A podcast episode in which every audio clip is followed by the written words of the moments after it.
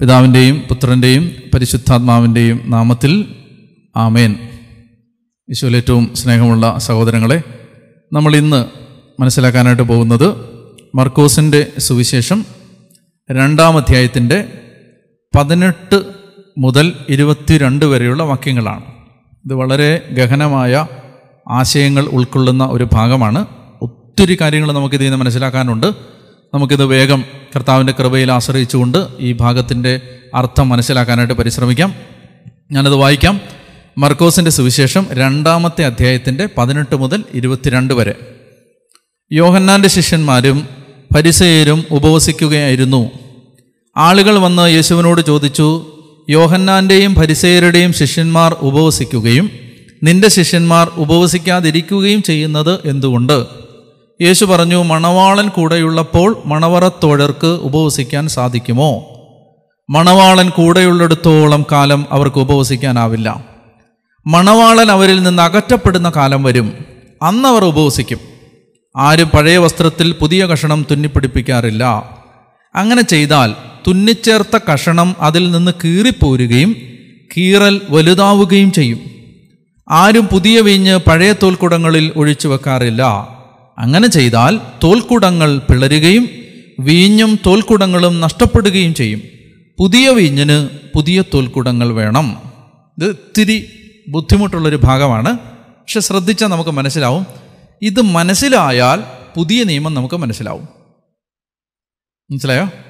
മനസ്സിലായോ? മനസ്സിലാക്കാൻ പാടാണ്. പക്ഷെ മനസ്സിലാവും. ഇത് മനസ്സിലായാൽ നമുക്ക് ദ ഹോൾ ന്യൂ ടെസ്റ്റമെന്റ് എന്താണെന്ന് പിടികിട്ടും. അതുകൊണ്ട് വളരെ ശ്രദ്ധയോടെ നമുക്ക് പരിശുദ്ധാത്മാവിന്റെ കൃപയിൽ ആശ്രയിച്ച് ഓരോന്നോരോന്നായിട്ട് മനസ്സിലാക്കാനായിട്ട് പരിശ്രമിക്കാം. അതായത് ഇവിടെ യോഹന്നാന്റെ ശിഷ്യന്മാരും പരിസയരും ഉപവസിക്കുകയായിരുന്നു.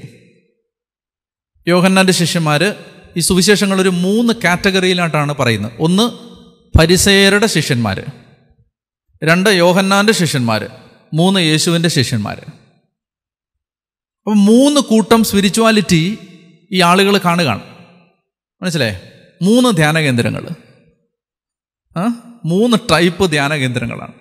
ഒന്ന് പരിസയരുടെ ധ്യാന കേന്ദ്രം ഒന്ന് യോഹന്നാന്റെ ധ്യാന കേന്ദ്രം ഒന്ന് യേശുവിന്റെ ധ്യാന കേന്ദ്രം. ഞാൻ ഇന്നത്തെ ഭാഷ മനസ്സിലാവുന്ന രീതിയിൽ പറയാം.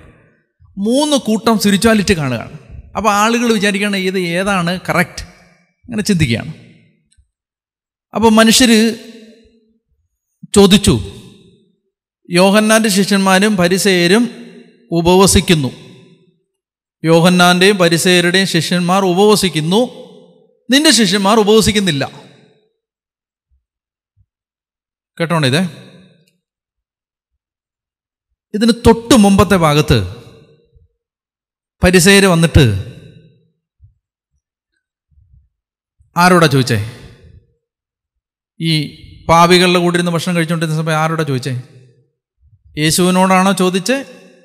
ശിഷ്യന്മാരോടാണോ ചോദിച്ചേ? ശിഷ്യന്മാരോടാണ് ചോദിച്ചേ? എന്താ ചോദിച്ചേ? ഈ നിങ്ങളുടെ ഗുരു എന്തിനാണ് പാപികളുടെ കൂടെ ഇരുന്ന് ഭക്ഷണം കഴിക്കുന്നത് വളരെ സൂക്ഷിച്ച് കേട്ടോണം. അപ്പോൾ അവിടുത്തെ ഉദ്ദേശം എന്താ? ശിഷ്യന്മാരുടെ മനസ്സിൽ ഒരു കലക്കം ഉണ്ടാക്കുക. മനസ്സിലായോ? നിങ്ങൾ അനുഗമിക്കുന്നത് ഒരു നല്ല ഗുരുവിനെ അല്ല. കണ്ടോ ഒരു ഒരു ഡൗട്ട് ഉണ്ടാക്കുകയാണ്. ഇത് വളരെ സൂക്ഷിച്ച് കേട്ടോണം. ഇത് ഈ കാലഘട്ടത്തിൽ നടക്കും ഇത്. അപ്പോൾ ആദ്യം എന്താ ചെയ്യുന്നത് വെച്ചാൽ ശിഷ്യന്മാരുടെ അടുത്ത് വന്ന് ഗുരുവിനെ കുറിച്ചൊരു സംശയം ഉണ്ടാക്കി. ഇപ്പം അടുത്ത പോർഷനിൽ വന്ന് എന്താ ചെയ്യുന്നറിയോ? പറയാണ് ശിഷ്യൻ യേശുവിനോട് വന്ന് പറയാണ് നിന്റെ ശിഷ്യന്മാരെന്താ ഉപസിക്കാത്ത? യേശുവിനോ യേശുവിന് ശിഷ്യന്മാരെക്കുറിച്ച് ഒരു മോശമായ അഭിപ്രായം ഉണ്ടാ ഉണ്ടാക്കാൻ വേണ്ടിയുള്ള സംസാരമാണിത് മനസ്സിലായില്ലേ? നീ നിന്റെ ശിഷ്യന്മാരെ രണ്ട് വഴക്ക് കൊടുക്കുക അവരെന്തോ ഉപസിക്കാത്തത്? നിങ്ങൾക്ക് മനസ്സിലാവുന്നുണ്ടോ ഇത്? ഇത് പിശാചിന്റെ വലിയൊരു പണിയാണിത്. ഈ ആളുകളെ തമ്മിൽ തെറ്റിക്കും.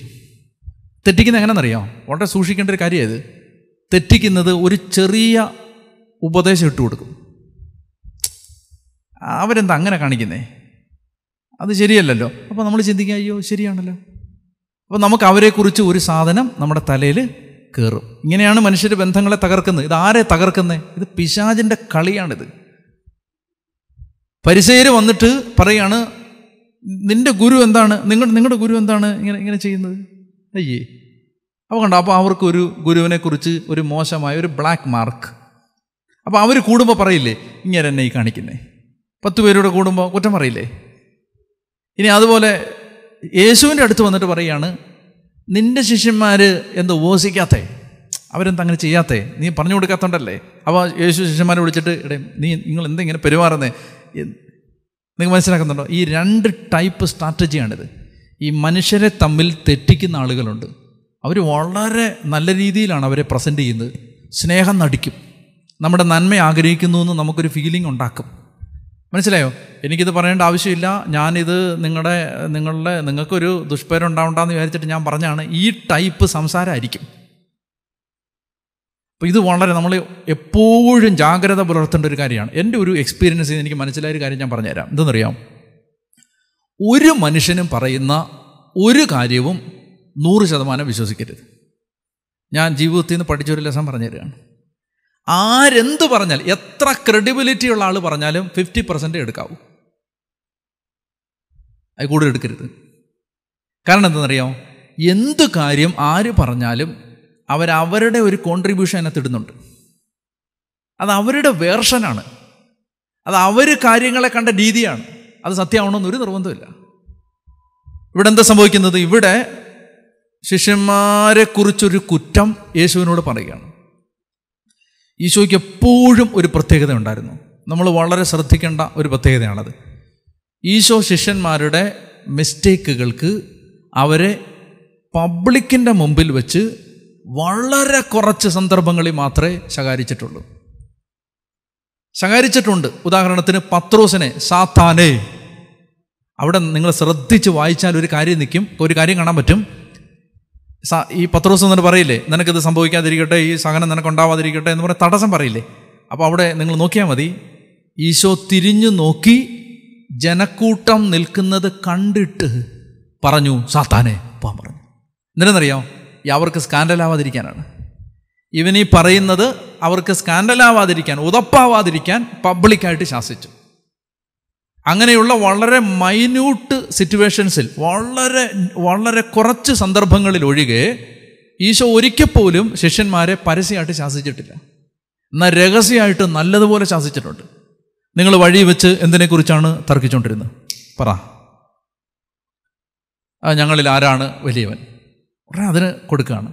അതിന് കറക്ഷൻ കൊടുക്കുകയാണ്. അതായത് കർത്താവ് എപ്പോഴും തന്റെ കൂടെയുള്ളവരെ മറ്റുള്ളവരുടെ മുമ്പിൽ വെച്ച് അപഹാസ്യരാക്കാൻ ഇഷ്ടപ്പെട്ട ഒരാളല്ല. ഒരു മൂന്ന് ഇൻസ്റ്റൻസ് നമുക്ക് കാണാൻ പറ്റും ബൈബിളിൽ പബ്ലിക് വന്നിട്ട് ശിഷ്യന്മാരെ കുറിച്ച് കുറ്റം പറയുമ്പോൾ കർത്താവ് ശിഷ്യന്മാരെ ഡിഫെൻഡ് ചെയ്യും. ഇവർക്ക് പ്രശ്നമുണ്ട്. ഇപ്പോൾ ഉദാഹരണത്തിന് ഗോതമ്പ് വയലിൽ നിന്ന് ഇത് പറിച്ചു തിന്നു. കുഴപ്പമൊന്നുമില്ല. എന്നാലും അത് അതൊരു ഒരു ഒരു എറ്റിക്കേറ്റ് അല്ല മര്യാദയല്ല. സാമാന്യ മര്യാദയുടെ ഭാഗമല്ല. അപ്പോൾ അതിന്റെ പേര് വേണമെങ്കിൽ ഒരു വഴക്ക് കൊടുക്കാവുന്നേ ഉള്ളൂ. പക്ഷെ അന്നേരം പറയുന്ന സാപത്ത് മനുഷ്യന് വേണ്ടിയാണ് മനുഷ്യൻ സാപത്തിന് വേണ്ടിയല്ല. ആ റിമാർക്ക് വരുന്ന അവിടാണ്. വേറൊരു സന്ദർഭമുണ്ട്. ഇവർ കൈ കഴുകാതെ ഭക്ഷണം കഴിക്കുന്ന സമയത്ത്.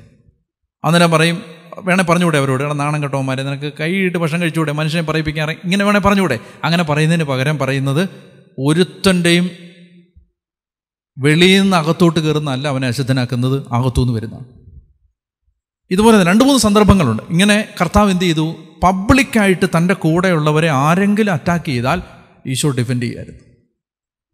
ഈശോ ഇവർ ഇവർ കാണിച്ച തെറ്റാണെങ്കിലും ഡിഫെൻഡ് ചെയ്യും. അങ്ങനെ സ്വഭാവം ഉണ്ടായിരുന്നു കർത്താവിന്. എന്നാൽ ഒറ്റയ്ക്കൊറ്റയ്ക്ക് വളരെ കർശനമായിട്ട് കർത്താവ് ഇവരെ കൈകാര്യം ചെയ്തിരുന്നു. നമുക്ക് ജീവിതത്തിൽ പഠിക്കാവുന്ന ഒരു ലെസണാണിത് നമുക്ക് ആരെങ്കിലും കറക്റ്റ് ചെയ്യാനുണ്ടെങ്കിൽ എന്ത് ചെയ്യണം? അയാളെ വിളിച്ച് പറയണം. പത്ത് പേരുടെ മുമ്പിൽ വെച്ച് അവരെ ഹ്യൂമിലിയേറ്റ് ചെയ്യരുത്. മറിച്ചൊരു കാര്യം നമുക്ക് ഒരാളോട് കമ്മ്യൂണിക്കേറ്റ് ചെയ്യാനുണ്ട്. ചെയ്യാനുണ്ടെങ്കിൽ എന്ത് ചെയ്യണം? അവരെ മാത്രമായി വിളിച്ച് അത് പറയണം. അപ്പോൾ അതാണ് ഇവിടെ അപ്പോൾ ഞാൻ ഇതിനകത്തുനിന്ന് വായിച്ചെടുക്കുന്ന ചില കാര്യങ്ങൾ പറയുന്നതേ ഉള്ളൂ. അപ്പോൾ എന്ത് ചെയ്തു? ഇവർ വന്നിട്ട് ഇത് ചോദിക്കുമ്പോൾ ഇവർ പറയാണ് പരിസേയരുടെ ശിഷ്യന്മാർ ഉപവസിക്കുന്നു. യോഹന്നാന്റെ ശിഷ്യന്മാർ ഉപവസിക്കുന്നു. ഉപവാസം യഹൂദ മതത്തിൽ വർഷത്തിൽ ഒന്നേ ഉണ്ടായിരുന്നുള്ളൂ. അതെന്താണെന്നറിയാമോ? പാപപരിഹാര ദിനത്തിൽ ദ ഡേ ഓഫ് അറ്റോൺമെന്റ് വർഷത്തിൽ ഒന്ന് പ്രധാന പുരോഹിതൻ കാളക്കിടാവിന്റെ കാളക്കുട്ടിയുടെ രക്തവുമായിട്ട് അതിവിശുദ്ധ സ്ഥലത്ത് പ്രവേശിക്കുന്ന അന്ന് മാത്രമേ ഉപവാസമുള്ളൂ. അപ്പോൾ വർഷത്തിലൊരിക്കൽ മാത്രം നിർബന്ധമായി ഉപവസിച്ചാൽ മതി എന്ന് യഹൂദ നിയമം ഉണ്ടായിരിക്കെ പരിസയര് ഉപവസിച്ചിരുന്നു. എപ്പോഴാണ്? ആഴ്ചയിൽ രണ്ട് തവണ ഉപവസിച്ചിരുന്നു. എന്തിനാണ് അവർ പറയുകയാണ് ഞങ്ങൾ കുറച്ചുകൂടെ നല്ല ഭക്തരായതുകൊണ്ട് നിയമം അനുസരിച്ച് വർഷത്തിലൊന്ന് മതി പക്ഷേ ഞങ്ങൾ ആഴ്ച രണ്ട് പ്രാവശ്യം ഉപവസിക്കുന്നു. യോഹന്നാന്റെ ശിഷ്യന്മാർ വളരെ കാർക്കശ്യം നിറഞ്ഞ ഒരു ജീവിതം നയിച്ച യോഹന്നാനെ കണ്ടിട്ട് യോഹന്നാൻ വളരെ കുറച്ച് ഭക്ഷണം കഴിക്കത്തുള്ളായിരുന്നു. അതാണ് ഈശോ പറയുന്നത് യോഹന്നാൻ ഭക്ഷണം കഴിക്കാത്തവനായി വന്നു. മനുഷ്യപുത്രൻ ഭക്ഷണം കഴിക്കുന്നവനായി വന്നു എന്നൊക്കെ പറയുന്നത് യോഹന്നാൻ വളരെ കുറച്ച് ഭക്ഷണം കഴിക്കുന്ന ആളായിരുന്നു. അപ്പോൾ യോഹന്നാന്റെ ശിഷ്യന്മാരെന്ത് ചെയ്തു? അത് കണ്ടിട്ട് അവരെല്ലാം കൂടെ അങ്ങനെ ചെയ്യാൻ തുടങ്ങി. അപ്പോൾ ആളുകൾ നോക്കുമ്പോൾ പരിസേര് ഉപവസിക്കുന്നു യോഹന്നാൻ ശിഷ്യന്മാർ ഉപവസിക്കുന്നു ഇവരെന്ത് ചെയ്യുന്നു? ഇവരെല്ലാ ദിവസവും തിന്നും കുടിച്ച് നടക്കുക മറ്റൊന്ന് സക്കറിയ പ്രവചനത്തിൽ ഒരു സൂചനയുണ്ട്. ദൈവമഹത്വം ദേവാലയത്തിൽ നിന്ന് വിട്ടുപോയതിന്റെ പേരിൽ പുരോഹിതന്മാരോട് പറയുന്നുണ്ട് നിങ്ങൾ ഉപവസിക്കുക. എന്താണ് ഉപവസിക്കാനുള്ള കാരണം? ദൈവത്തിന്റെ ഗ്ലോറി ദേവാലയത്തിൽ നിന്ന് വിട്ടുപോയി. അപ്പോൾ അതുകൊണ്ട് ആ സങ്കടത്തിൽ നിങ്ങൾ ഉപവസിക്കും. ദൈവം നിങ്ങളിൽ നിന്ന് വിട്ടുപോയി. പിന്നെ വേറൊരു കാര്യം കൂടി ഇത് ഈ വചനങ്ങൾ വ്യാഖ്യാനിക്കാൻ വേറൊരു ഇൻഫർമേഷൻ കൂടെ നമുക്ക് വേണം. ഇപ്പോൾ ഈ പരിസയരാഴ്ച രണ്ട് തവണ ഉപവസിക്കുമല്ലോ. പക്ഷേ അവരെ ഒരു കല്യാണത്തിന് വിളിച്ചാൽ ഈ കല്യാണം ഒരാഴ്ച നീളുന്ന ആഘോഷമാണ്. ഏഴ് ദിവസമുണ്ട്. അപ്പോൾ ആഴ്ച രണ്ട് ദിവസം ഉപവസിക്കാൻ പറ്റില്ല. അതുകൊണ്ട് കല്യാണത്തിന് ആരെങ്കിലും വിളിച്ചാൽ ആ കല്യാണത്തിന് പോകുമ്പോൾ ഉപവസിക്കേണ്ട ആവശ്യമില്ല. ഈ രണ്ട് ഇൻഫർമേഷൻ മനസ്സിൽ വെച്ചിരിക്കണം. ഈ വചനം വ്യാഖ്യാനിക്കാൻ വേണ്ടി. എന്താണ്? ഒന്ന് പരിസയര് ഉപവസിച്ചിരുന്ന യേശുവിന്റെ കാലത്ത് യഹൂദർ ഉപവസിച്ചിരുന്നത് ദേവാലയത്തിൽ നിന്ന് ദൈവമഹത്വം. അപ്പോൾ അവർ ജീവിച്ചിരുന്ന കാലത്തുണ്ടായിരുന്ന ജെറുസലേം ദേവാലയത്തിൽ അതിവിശുദ്ധ സ്ഥലത്ത് അത് അത് എം ടി ആണ് ഒന്നുമില്ല. വാഗ്ദാന പേടകയില്ല അഹ്റോന്റെ തളിർത്ത വടിയില്ല മന്ന ഇല്ല ഒന്നുമില്ല. അതെല്ലാം നഷ്ടപ്പെട്ടു പോയി. അപ്പോൾ ദേവാലയം എന്ന് പറഞ്ഞാൽ ശരിക്കും ഒരു കെട്ടിടേ ഉള്ളൂ. കർത്താവിന്റെ ഗ്ലോറി ഇല്ല എന്ന് അവർക്കറിയാം.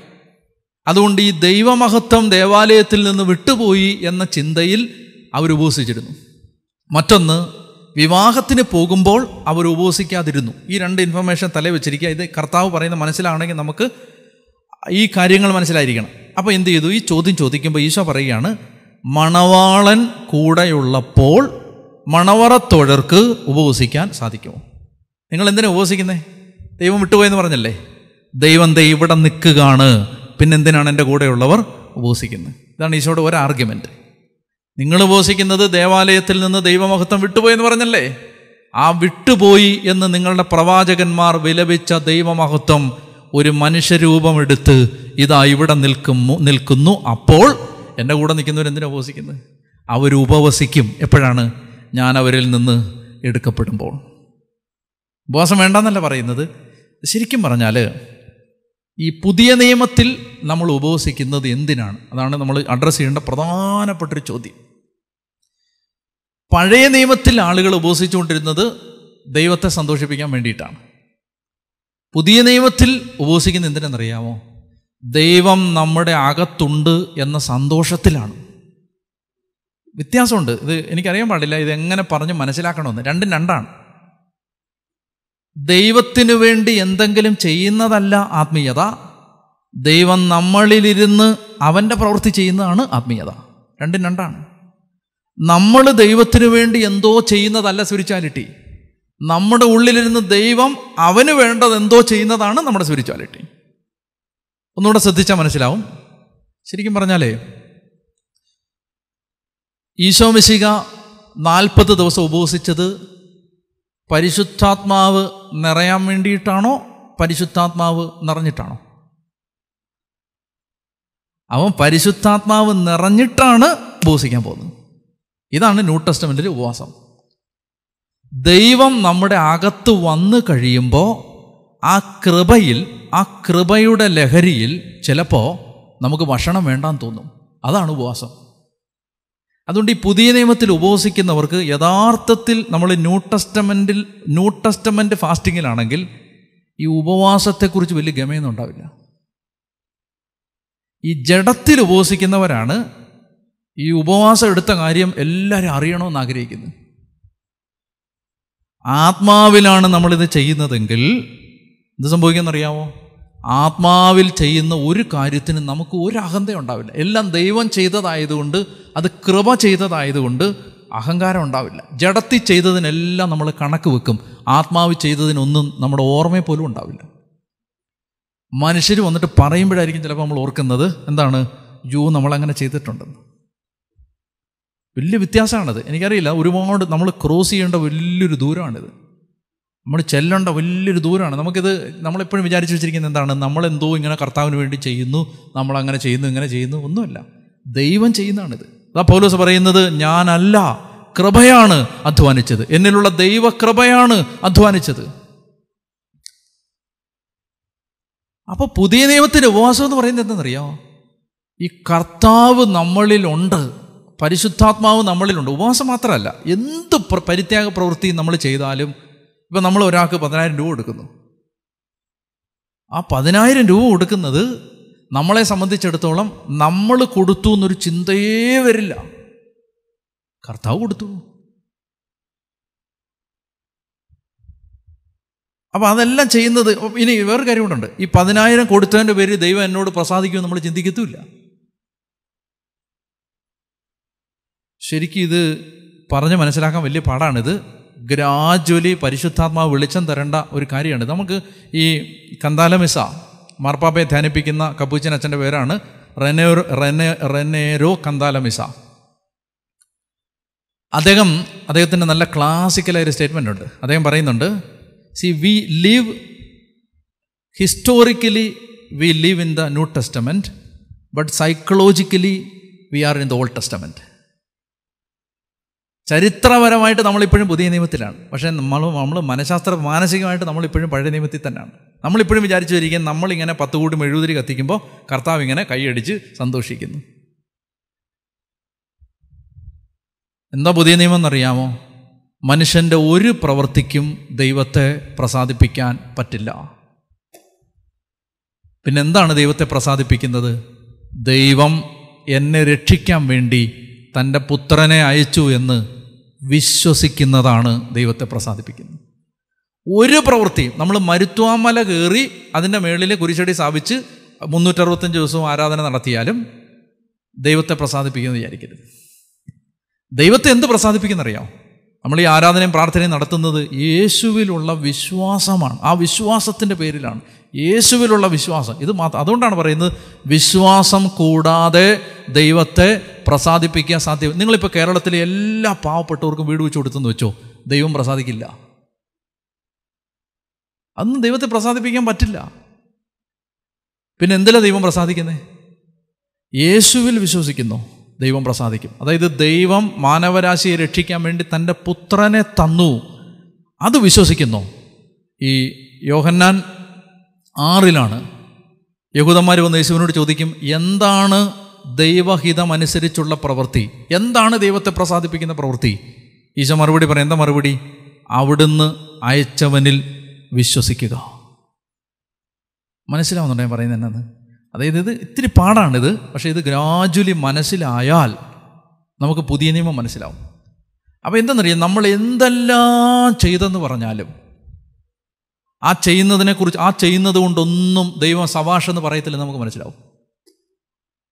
അപ്പോഴും നമ്മൾ പാവിയാന്ന് നമുക്ക് മനസ്സിലാവും. അപ്പോഴും കർത്താവിന്റെ കൃപയുണ്ടെങ്കിൽ മാത്രമേ നമ്മൾ രക്ഷപ്പെടൂ നമുക്ക് മനസ്സിലാവും.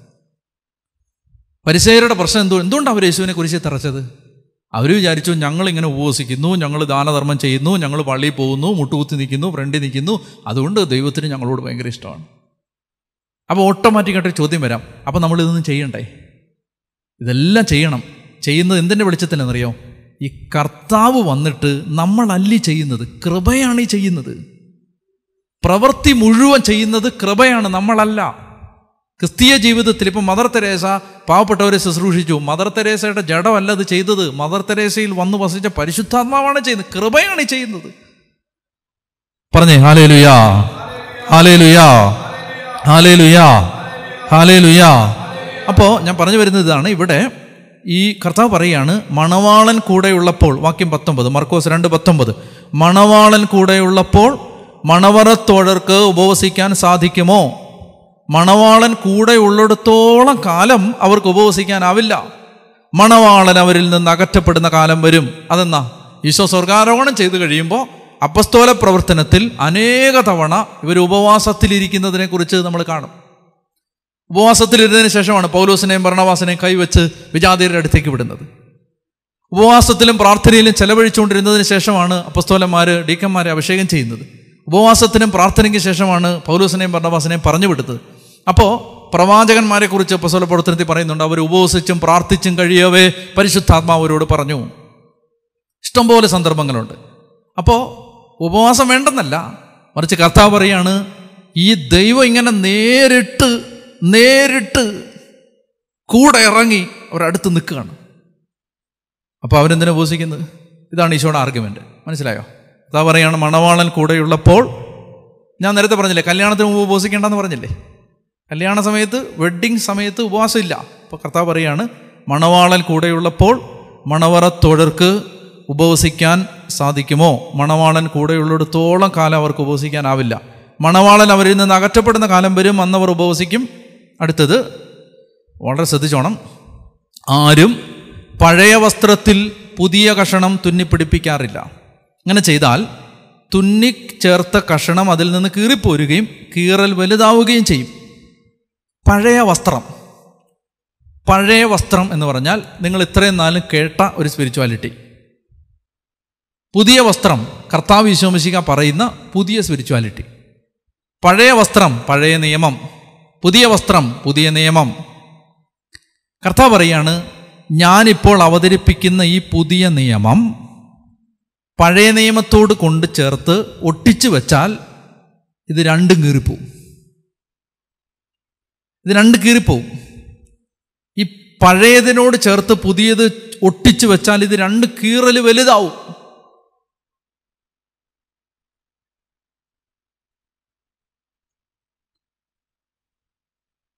ഞാൻ നേരത്തെ പറഞ്ഞില്ലേ? പഴയ നിയമത്തിൽ ഒരു വ്യക്തി വിചാരിക്കുകയാണ് ഞാൻ ഇതെല്ലാം ചെയ്യുമ്പോൾ ഞാനിങ്ങനെ മല കയറുമ്പോൾ ഞാനിങ്ങനെ ഇത്രയും പ്രാർത്ഥിക്കുമ്പോൾ ഞാൻ ഇത്രയും ഉപവസിക്കുമ്പോൾ ഞാൻ ഇത്രയും കൽപ്പനയൊക്കെ ഇങ്ങനെ പാലിച്ച് ജീവിക്കുമ്പോൾ ദൈവം പ്രസാദിക്കും. അങ്ങനെ ചിന്തിച്ചുകൊണ്ടിരിക്കുന്ന ഒരാളുടെ അടുത്ത് കർത്താവ് വിശ്വസിക്കാൻ വന്നിട്ട് അങ്ങനെ ചിന്തിച്ചുകൊണ്ടിരിക്കുകയാണ് ഈ പഴയ വസ്ത്രം ഇങ്ങനെ നിൽക്കുകയാണ്. അതിനകത്തോട്ട് ഈശോമിശിക വന്നിട്ട് ഒരു അഞ്ചാറ് പ്രബോധനം. നിന്നെ പോലെ നിന്റെ ആൾക്കാരനെ സ്നേഹിക്കുക അതിന് ചോദിക്കുന്നവന് കൊടുക്കുക ഇതെല്ലാം കൂടെ ചേർത്ത് ഇതിനകത്തോട്ട് ചേർത്ത് തയ്ച്ചു വെച്ചാൽ ശരിയാവില്ല എന്ന കർത്താവ് പറയുന്നത്. അതിനെന്ത് ചെയ്യണം? ഇത് കംപ്ലീറ്റ് മാറ്റിയിട്ട് എന്ത് ചെയ്യണം? പുതിയ പുതിയ വസ്ത്രം മുഴുവൻ പുതിയ വസ്ത്രമാണ്. ക്രിസ്തുവിലായിരിക്കുന്നവൻ പുതിയ സൃഷ്ടിയാണ്. മൊത്തം പുതിയതാവുകയാണ്. അടുത്ത ഉദാഹരണം പറയുമ്പോൾ കുറച്ചുകൂടെ ക്ലിയർ ആവും അത്. ആരും പുതിയ വീഞ്ഞ് പഴയ തോൽക്കുടങ്ങളിൽ ഒഴിച്ചു വെക്കാറില്ല. അങ്ങനെ ചെയ്താൽ തോൽക്കുടങ്ങൾ പിളരുകയും വീഞ്ഞും തോൽക്കുടങ്ങളും നഷ്ടപ്പെടുകയും ചെയ്യും. പുതിയ വീഞ്ഞിന് പുതിയ തോൽക്കുടം വേണം. എന്തെന്നറിയോ ഈ വീഞ്ഞ് തോൽക്കുടത്തിൽ ഒഴിച്ചു വെച്ച് കഴിയുമ്പോൾ പുതിയൊരു തോൽക്കുടം അതിനകത്ത് വീഞ്ഞെടുത്ത് ഒഴിച്ചു വെച്ചു. ഫെർമെന്റേഷൻ നടക്കുമല്ലോ. നടക്കുമ്പോൾ ഈ തോൽക്കുടം എക്സ്പാൻഡ് ചെയ്യും. തോൽക്കുടം വലുതാവും. വലുതായിട്ട് ഇത് മാക്സിമം ഈ വീഞ്ഞ് അകത്ത് അതിന്റെ ഫെർമെന്റേഷൻ നടന്നുകൊണ്ടിരിക്കുന്ന സമയത്ത് മാക്സിമം ഈ തോൽക്കൂടെ ഇങ്ങനെ വലുതാവും എക്സ്പാൻഡ് ചെയ്യും. മാക്സിമം വലുതായി അതിനകത്ത് വീഞ്ഞിരിക്കുകയാണ്.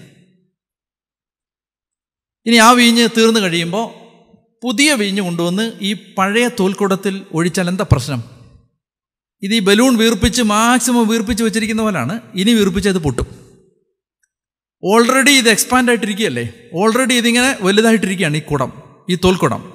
അതിനകത്തോട്ട് വീണ്ടും ഫെർമെന്റേഷന് വിധേയമാവേണ്ട വീഞ്ഞ് പുതിയ വീഞ്ഞ് കൊണ്ട് ഒഴിച്ചു വെച്ചാൽ വീണ്ടും ഫെർമെന്റേഷൻ നടക്കുമ്പോൾ വീണ്ടും എക്സ്പാൻഡ് ചെയ്യുമ്പോൾ കുടം പൊട്ടിപ്പോവും. ഇതാണ് കർത്താവ് പറയുന്ന ഉദാഹരണം. ഈ പഴയ നിയമം ഈ നിയമം രണ്ടായിരം വർഷമായിട്ട് നൽകപ്പെട്ട മോശയിലൂടെ നൽകപ്പെട്ട ഈ നിയമം ഇങ്ങനെ എക്സ്പാൻഡ് ചെയ്ത് എക്സ്പാൻഡ് ചെയ്ത് എക്സ്പാൻഡ് ചെയ്ത് ഏത് സമയത്തും പൊട്ടുന്ന അവസ്ഥയിൽ നിൽക്കുകയാണ്. എല്ലാവരും നോക്കിയിട്ട് ഇത് പാലിക്കാൻ പറ്റുന്നില്ല. അങ്ങനെ നിൽക്കുകയാണ് എല്ലാവരും. ഇനി ഇത് വീർപ്പിച്ചാൽ ഇത് പൊട്ടും. കർത്താവ് പറയുകയാണ് അതുകൊണ്ട് ഈ പഴയ ചിന്താഗതി എല്ലാം മാറ്റിയിട്ട് പഴയ ചിന്താഗതി എല്ലാം മാറ്റ്. പഴയ ചിന്താഗതി എന്താണ്? ഞാൻ എന്തൊക്കെയോ ചെയ്ത് സൂക്ഷിച്ച് കേൾക്കണേ ഞാൻ എന്തൊക്കെയോ ചെയ്ത് ദൈവത്തെ പ്രസാദിപ്പിക്കുന്നു. അത് മാറ്റ്. മാറ്റ്. അത് മുഴുവൻ മാറ്റാം. പഴയ വസ്ത്രം മാറ്റ്. ആ പഴയ തോൽക്കുടം മാറ്റ്. പുതിയ തോൽക്കുടം കൊണ്ടുവന്ന് വെക്ക്. എന്താണ് പുതിയ തോൽക്കുടം? ക്രിസ്തുവിലുള്ള വിശ്വാസമാണ് എന്നെ നീതീകരിക്കുന്നത്. ഞാൻ ചെയ്യുന്ന ഒരു പ്രവൃത്തിയല്ല. എൻ എന്റെ യേശുവിലുള്ള വിശ്വാസമാണ് എന്നെ നീതീകരിക്കുന്നത് എന്ന് പറയുന്ന ആ പുതിയ തോൽക്കുടം നീ എടുത്തുകൊണ്ട് വെക്ക്. അതിനകത്തേക്ക് ഞാൻ ഈ പുതിയ വീഞ്ഞൊഴിച്ചു തരാം. എന്താ പുതിയ വീഞ്ഞ്?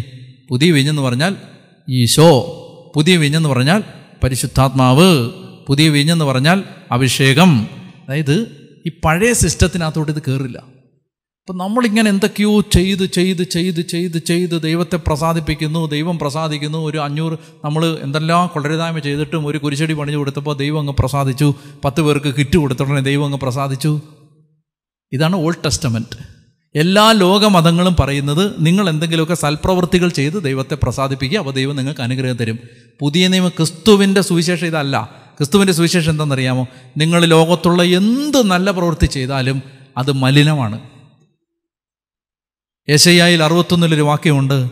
കർത്താവെ ഞങ്ങളുടെ സൽപ്രവർത്തികൾ മലിന വസ്ത്രം പോലെയാണ്.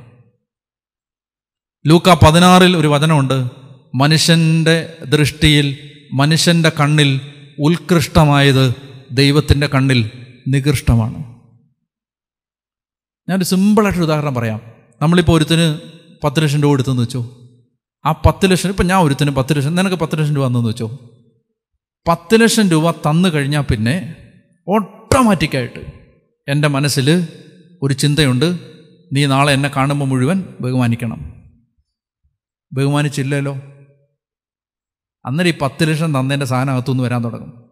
ഈ ഈ നന്ദിയില്ലാത്തവൻ എന്തോരം നിന്നെ ഞാൻ സഹായിച്ചാടാ?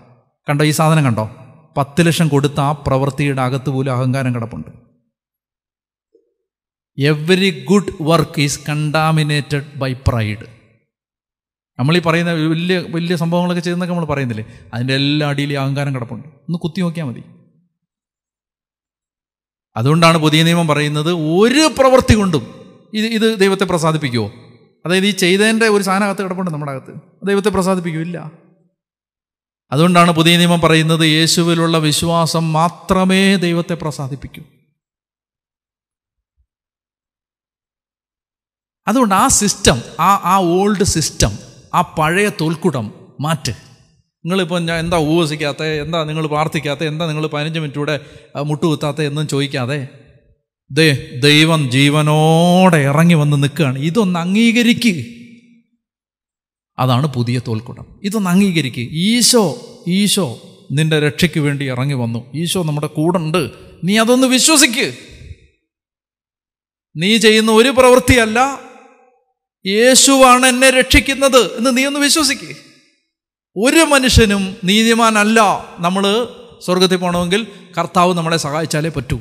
നീ ഇത് വിശ്വസിക്ക്. സ്വർഗത്തിൽ പോകാൻ നൂറിൽ നൂറ് വേണം കേട്ടോ. നൂറിൽ നൂറ്. ഈ മനുഷ്യന് ഈ ജഡത്തിൽ നൂറ് നൂറ് കിട്ടുമോ പറ. നൂറിൽ നൂറ് മാർക്ക് വേണം സ്വർഗത്തിൽ പോകാൻ ഈ ജഡം കൊണ്ട് നൂറിൽ നൂറ് വാങ്ങിക്കാൻ പറ്റുമോ മനസ്സിലായോ? വലിയ അമ്പതിനായിരം പേർക്ക് വീട് വെച്ച് കൊടുത്തുകൊണ്ട് അകത്ത് കിടക്കുന്ന സാധനം ഞാനീ പറയുന്നത് നൂറ് നൂറ് കിട്ടില്ല. അപ്പോൾ സ്വർഗത്തിൽ പോകണമെങ്കിൽ നീതീകരിക്കപ്പെടണമെങ്കിൽ എന്ത് ചെയ്യണം? ആരെങ്കിലും ഒരാൾ നമ്മളെ കൊണ്ടുപോകണം. ആ കൊണ്ടുപോകുന്ന ആരാ? യേശു അവനിൽ വിശ്വസിക്ക്. അതാണ് പുതിയ നിയമം പറയുന്നത്. പുത്രനിൽ വിശ്വസിക്കുന്നവൻ നീതീകരിക്കപ്പെടും. ഇപ്പോൾ ഓട്ടോമാറ്റിക് ഉടനെ ചോദ്യം വരും അപ്പോൾ പ്രവൃത്തി വേണ്ടേ? പ്രവൃത്തി വേണം. പ്രവൃത്തി എന്തിനാണെന്നറിയോ? ഈ നീതീകരിക്കപ്പെട്ടവൻ പ്രവർത്തിക്കും. അതിനെയാണ് ഗലാത്തി ലേഖനം പറയുന്നത്. സ്നേഹത്തിലൂടെ പ്രവർത്തന നിരതമായ വിശ്വാസം. വിശ്വാസം സ്നേഹത്തിലൂടെ ശരിക്കുള്ള വിശ്വാസം കർത്താവിന്റെ ഇപ്പോൾ ഈശോയിൽ നമ്മൾ വിശ്വസിക്കുന്നുണ്ടെങ്കിലുണ്ടല്ലോ. ഈശോ പറഞ്ഞ പോലെ ജീവിക്കാൻ പരിശ്രമിക്കും. നമ്മൾ കുറേ ഇങ്ങനെ നല്ല കാര്യം ചെയ്തുകൊണ്ട് കർത്താവ് നമ്മളെ സ്നേഹിക്കുകയല്ല. മറിച്ച് ഈശോയെ നമ്മൾ സ്വീകരിച്ചു ഈശോയെ സ്നേഹിക്കുന്നു ഈശോയെ വിശ്വസിക്കുന്നു. ഓട്ടോമാറ്റിക്കായിട്ട് നമ്മൾ ഭക്ഷണം ഇല്ലാത്തവന് കിറ്റ് വാങ്ങിച്ചു കൊടുക്കും. പക്ഷേ കിറ്റ് വാങ്ങിച്ചുകൊണ്ട് കൊടുത്തതിന്റെ പേര് ഒരു അഹങ്കാരം ഉണ്ടാവില്ല. പോലീസ് പറഞ്ഞ പോലെ അഭിമാനം ഒറ്റ വിഷയത്തിലേ ഉള്ളൂ. ഏത് വിഷയത്തിലാണ്? അഭിമാനിക്കുന്നവൻ കർത്താവിൽ അഭിമാനിക്കട്ടെ. വേറെ ഒരു വിഷയത്തിലും നമുക്ക് അഭിമാനമില്ല. വേറെ ഒരു കാര്യത്തിലും നമുക്ക് അഹങ്ക അഹങ്കരിക്കാനുമില്ല. പ്രൈഡ് കാണിക്കാനും ഇല്ല നമുക്ക് നമുക്ക് നമ്മൾ വലിയവരാണ് ഒന്നുമില്ല. ഒറ്റ വിഷയമുള്ളൂ കർത്താവിനെ കിട്ടി. ഈശോയെ അറിയാൻ പറ്റി. ഈശോയെ സ്നേഹിക്കാൻ പറ്റി. ഈശോയെ ആരാധിക്കാൻ പറ്റി. യേശുവിനെക്കുറിച്ച് മനസ്സിലായി. You cannot mix the Old Testament and the New Testament ഒന്ന് പുതിയ വീഞ്ഞ് ഈശോയാണ് ഈശോയുടെ ജീവനാണ്. പരിശുദ്ധാത്മാവിലൂടെയും പരിശുദ്ധ ലഭിക്കുന്ന ഈശോയുടെ ജീവനാണ്. അത് കിട്ടാൻ നമ്മൾ ഈ പുതിയ ഒരു കാഴ്ചപ്പാടിലേക്ക് വരണമെന്നാണ് ഈശോ പറയുന്നത്. അല്ലാതെ നിങ്ങൾ കുറച്ചുകൂടെ ഉപസിക്കുക കുറച്ചുകൂടെ മുട്ട കുത്തി നിൽക്കി കുറച്ചുകൂടെ കുപ്പിച്ചിൽ വിരിച്ചിട്ട് അതിന്റെ പുറത്ത് നിൽക്കി ഇങ്ങനൊന്നും പറഞ്ഞിട്ട് കാര്യമില്ലെന്നല്ല അതിനൊക്കെ വിലയുണ്ട്. എപ്പോഴാണ്? യേശുവിലുള്ള വിശ്വാസത്തിന് ശേഷം ചെയ്യുന്ന പ്രവൃത്തിക്ക് വിലയുണ്ട്. അന്ത്യവിധി പ്രവൃത്തിയുടെ പേരിലാണ്. എപ്പോഴും ഓർത്തോണം. എനിക്ക് വിശന്നു ഭക്ഷിക്കാൻ തന്നു. പക്ഷെ ഓർത്തോണം അങ്ങനെ നിസ്വാർത്ഥമായി നിഷ്കളങ്കമായി ഒരാൾക്ക് സ്നേഹിക്കാൻ പറ്റണമെങ്കിൽ അത് വിശ്വാസത്തിൽ നിന്ന് മാത്രമേ അങ്ങനെ ചെയ്യാൻ പറ്റൂ. മദർ തെരേസ് എന്തുകൊണ്ട് അങ്ങനെ ചെയ്തേ? നല്ല വിശ്വാസം ഈശോയിലുണ്ടായിരുന്നുകൊണ്ടാണ് നമ്മൾ ഈ ചാരിറ്റി എന്ന് പറഞ്ഞുകൊണ്ടൊക്കെ ഓരോന്ന് ചെയ്യുന്ന ഓരോ ആളുകളുടെയും മുഴുവൻ കഥകൾ നമ്മൾ കേൾക്കുന്നതല്ലേ? മദർ തെരേസ സ്നേഹിച്ച പോലെ സ്നേഹിക്കാൻ പറ്റുമോ? അത് യേശുവിലുള്ള വിശ്വാസം കൊണ്ട് മാത്രമേ പറ്റൂ. ബാക്കി എല്ലാവരും തിരിച്ച് പ്രതീക്ഷിക്കും. സഹായിച്ചവർ നന്ദി കാണിച്ചില്ലെങ്കിൽ അവനെ ഗുണ്ടകളെ വിട്ട് അടിപ്പിക്കും. പത്ത് കിലോ അരി വാങ്ങിച്ചിട്ട് അവനെ പത്ത് കൊല്ലം കട്ടിലെ തളർത്തിയിടും. അപ്പോൾ അതുകൊണ്ട് നമ്മളിതിന്റെ ഒരു യഥാർത്ഥത്തിൽ ഇത് മനസ്സിലാക്കാനായിട്ട് നമ്മൾ മനസ്സിലാക്കേണ്ട അല്ലെ ഇത് മനസ്സിലാക്കാനായിട്ട് നമ്മുടെ ഉള്ളിലേക്ക് വരേണ്ട ഒരു ബോധ്യം ഇതാണ്. ആ പഴയ കാഴ്ചപ്പാടുകളെ അങ്ങ് മാറ്റുക. അപ്പോൾ ഇത് ശരിക്കും നിങ്ങൾക്ക് കൂടുതൽ അറിയാൻ താല്പര്യമുണ്ടെങ്കിൽ ഞാൻ നിങ്ങളെ ഉപദേശിക്കുന്നത് റോമാലേഖനം വായിക്കുക ഗലാത്തിയ ലേഖനം വായിക്കുക എഫ് എസോസ് ലേഖനം വായിക്കുക. എന്നിട്ട് ഇത് കൂടുതൽ വ്യക്തമാവും. യേശുവിലുള്ള വിശ്വാസമാണ് ഒരുവനെ നീതീകരിക്കുന്നത്. റോമർ മൂന്നിൽ വ്യക്തമായിട്ട് പറയുന്നുണ്ട്. നിയമവും പ്രവാചകന്മാരെ സാക്ഷ്യപ്പെടുത്തിയ ദൈവനീതി പ്രവൃത്തികളിലൂടെ അല്ലാതെ ഇപ്പോൾ വെളിപ്പെട്ടിരിക്കുന്നു. ആ ദൈവനീതി ആരെന്നുള്ള വ്യത്യാസം കൂടാതെ യേശുവിലുള്ള വിശ്വാസം വഴി ലഭിക്കുന്നതാണ്. പ്രവൃത്തികൾ കൂടാതെ തന്നെ മനുഷ്യനെ നീതീകരിക്കുന്നുള്ള വിശ്വാസം അവന് നീതിയായി പരിഗണിക്കപ്പെട്ടു. റോമലേഖനം മൂന്ന് നാല് എല്ലാം വായിച്ചു നോക്കിയോ ഇതെല്ലാം പ്രവൃത്തിയല്ല വിശ്വാസം. പ്രവൃത്തി വേണ്ടേ? വേണം. എപ്പോഴാണ്? വിശ്വാസത്തിൽ നിന്ന് പ്രവൃത്തി ഉണ്ടാവും. മദർ തെരേസയ്ക്ക് പ്രവൃത്തി ഉണ്ടായില്ലേ? ഉണ്ടായി. വിൻസെന്റ് പോളിന് പ്രവൃത്തി ഉണ്ടായില്ലേ? അൽഫോൻസാമയ്ക്ക് പ്രവൃത്തി ഉണ്ടായില്ലേ? ഉണ്ടായി. അതെല്ലാം അവർ ജഡത്തിൽ ചെയ്ത പ്രവൃത്തിയല്ല. വിശ്വാസത്തിൽ നിന്ന് കർത്താവിന് വേണ്ടി എന്ത് സഹിക്കാൻ രക്തസാക്ഷികൾ തയ്യാറാവുന്നില്ലേ? അത് അവരുടെ ജഡത്തിൽ ചെയ്യുന്ന ഒരു പ്രവൃത്തിയാണോ? അല്ല. വിശ്വാസത്തിൽ നിന്ന് വരുന്നതാണ്. വിശ്വസിക്കുന്നത് കൊണ്ട് എന്ത് സഹിക്കും? വിശ്വാസം അല്ലേ? വിശ്വാസം എല്ലാം എല്ലാം സഹിക്കുന്നു എന്നാണ് പറയും എല്ലാം സഹിക്കുന്നു. കണ്ണുകളടച്ച് പ്രാർത്ഥിക്കാൻ കർത്താവേ. പുതിയ നിയമം ആഴമായി മനസ്സിലാക്കാൻ കർത്താവിന്റെ കൃപ ഞങ്ങളെ സഹായിക്കണമേ എന്ന് പ്രാർത്ഥിക്കുന്നു. കർത്താവെ വചനം മനസ്സിലാക്കാൻ ഞങ്ങളുടെ ഹൃദയങ്ങൾ തുറന്നു തരണമേ.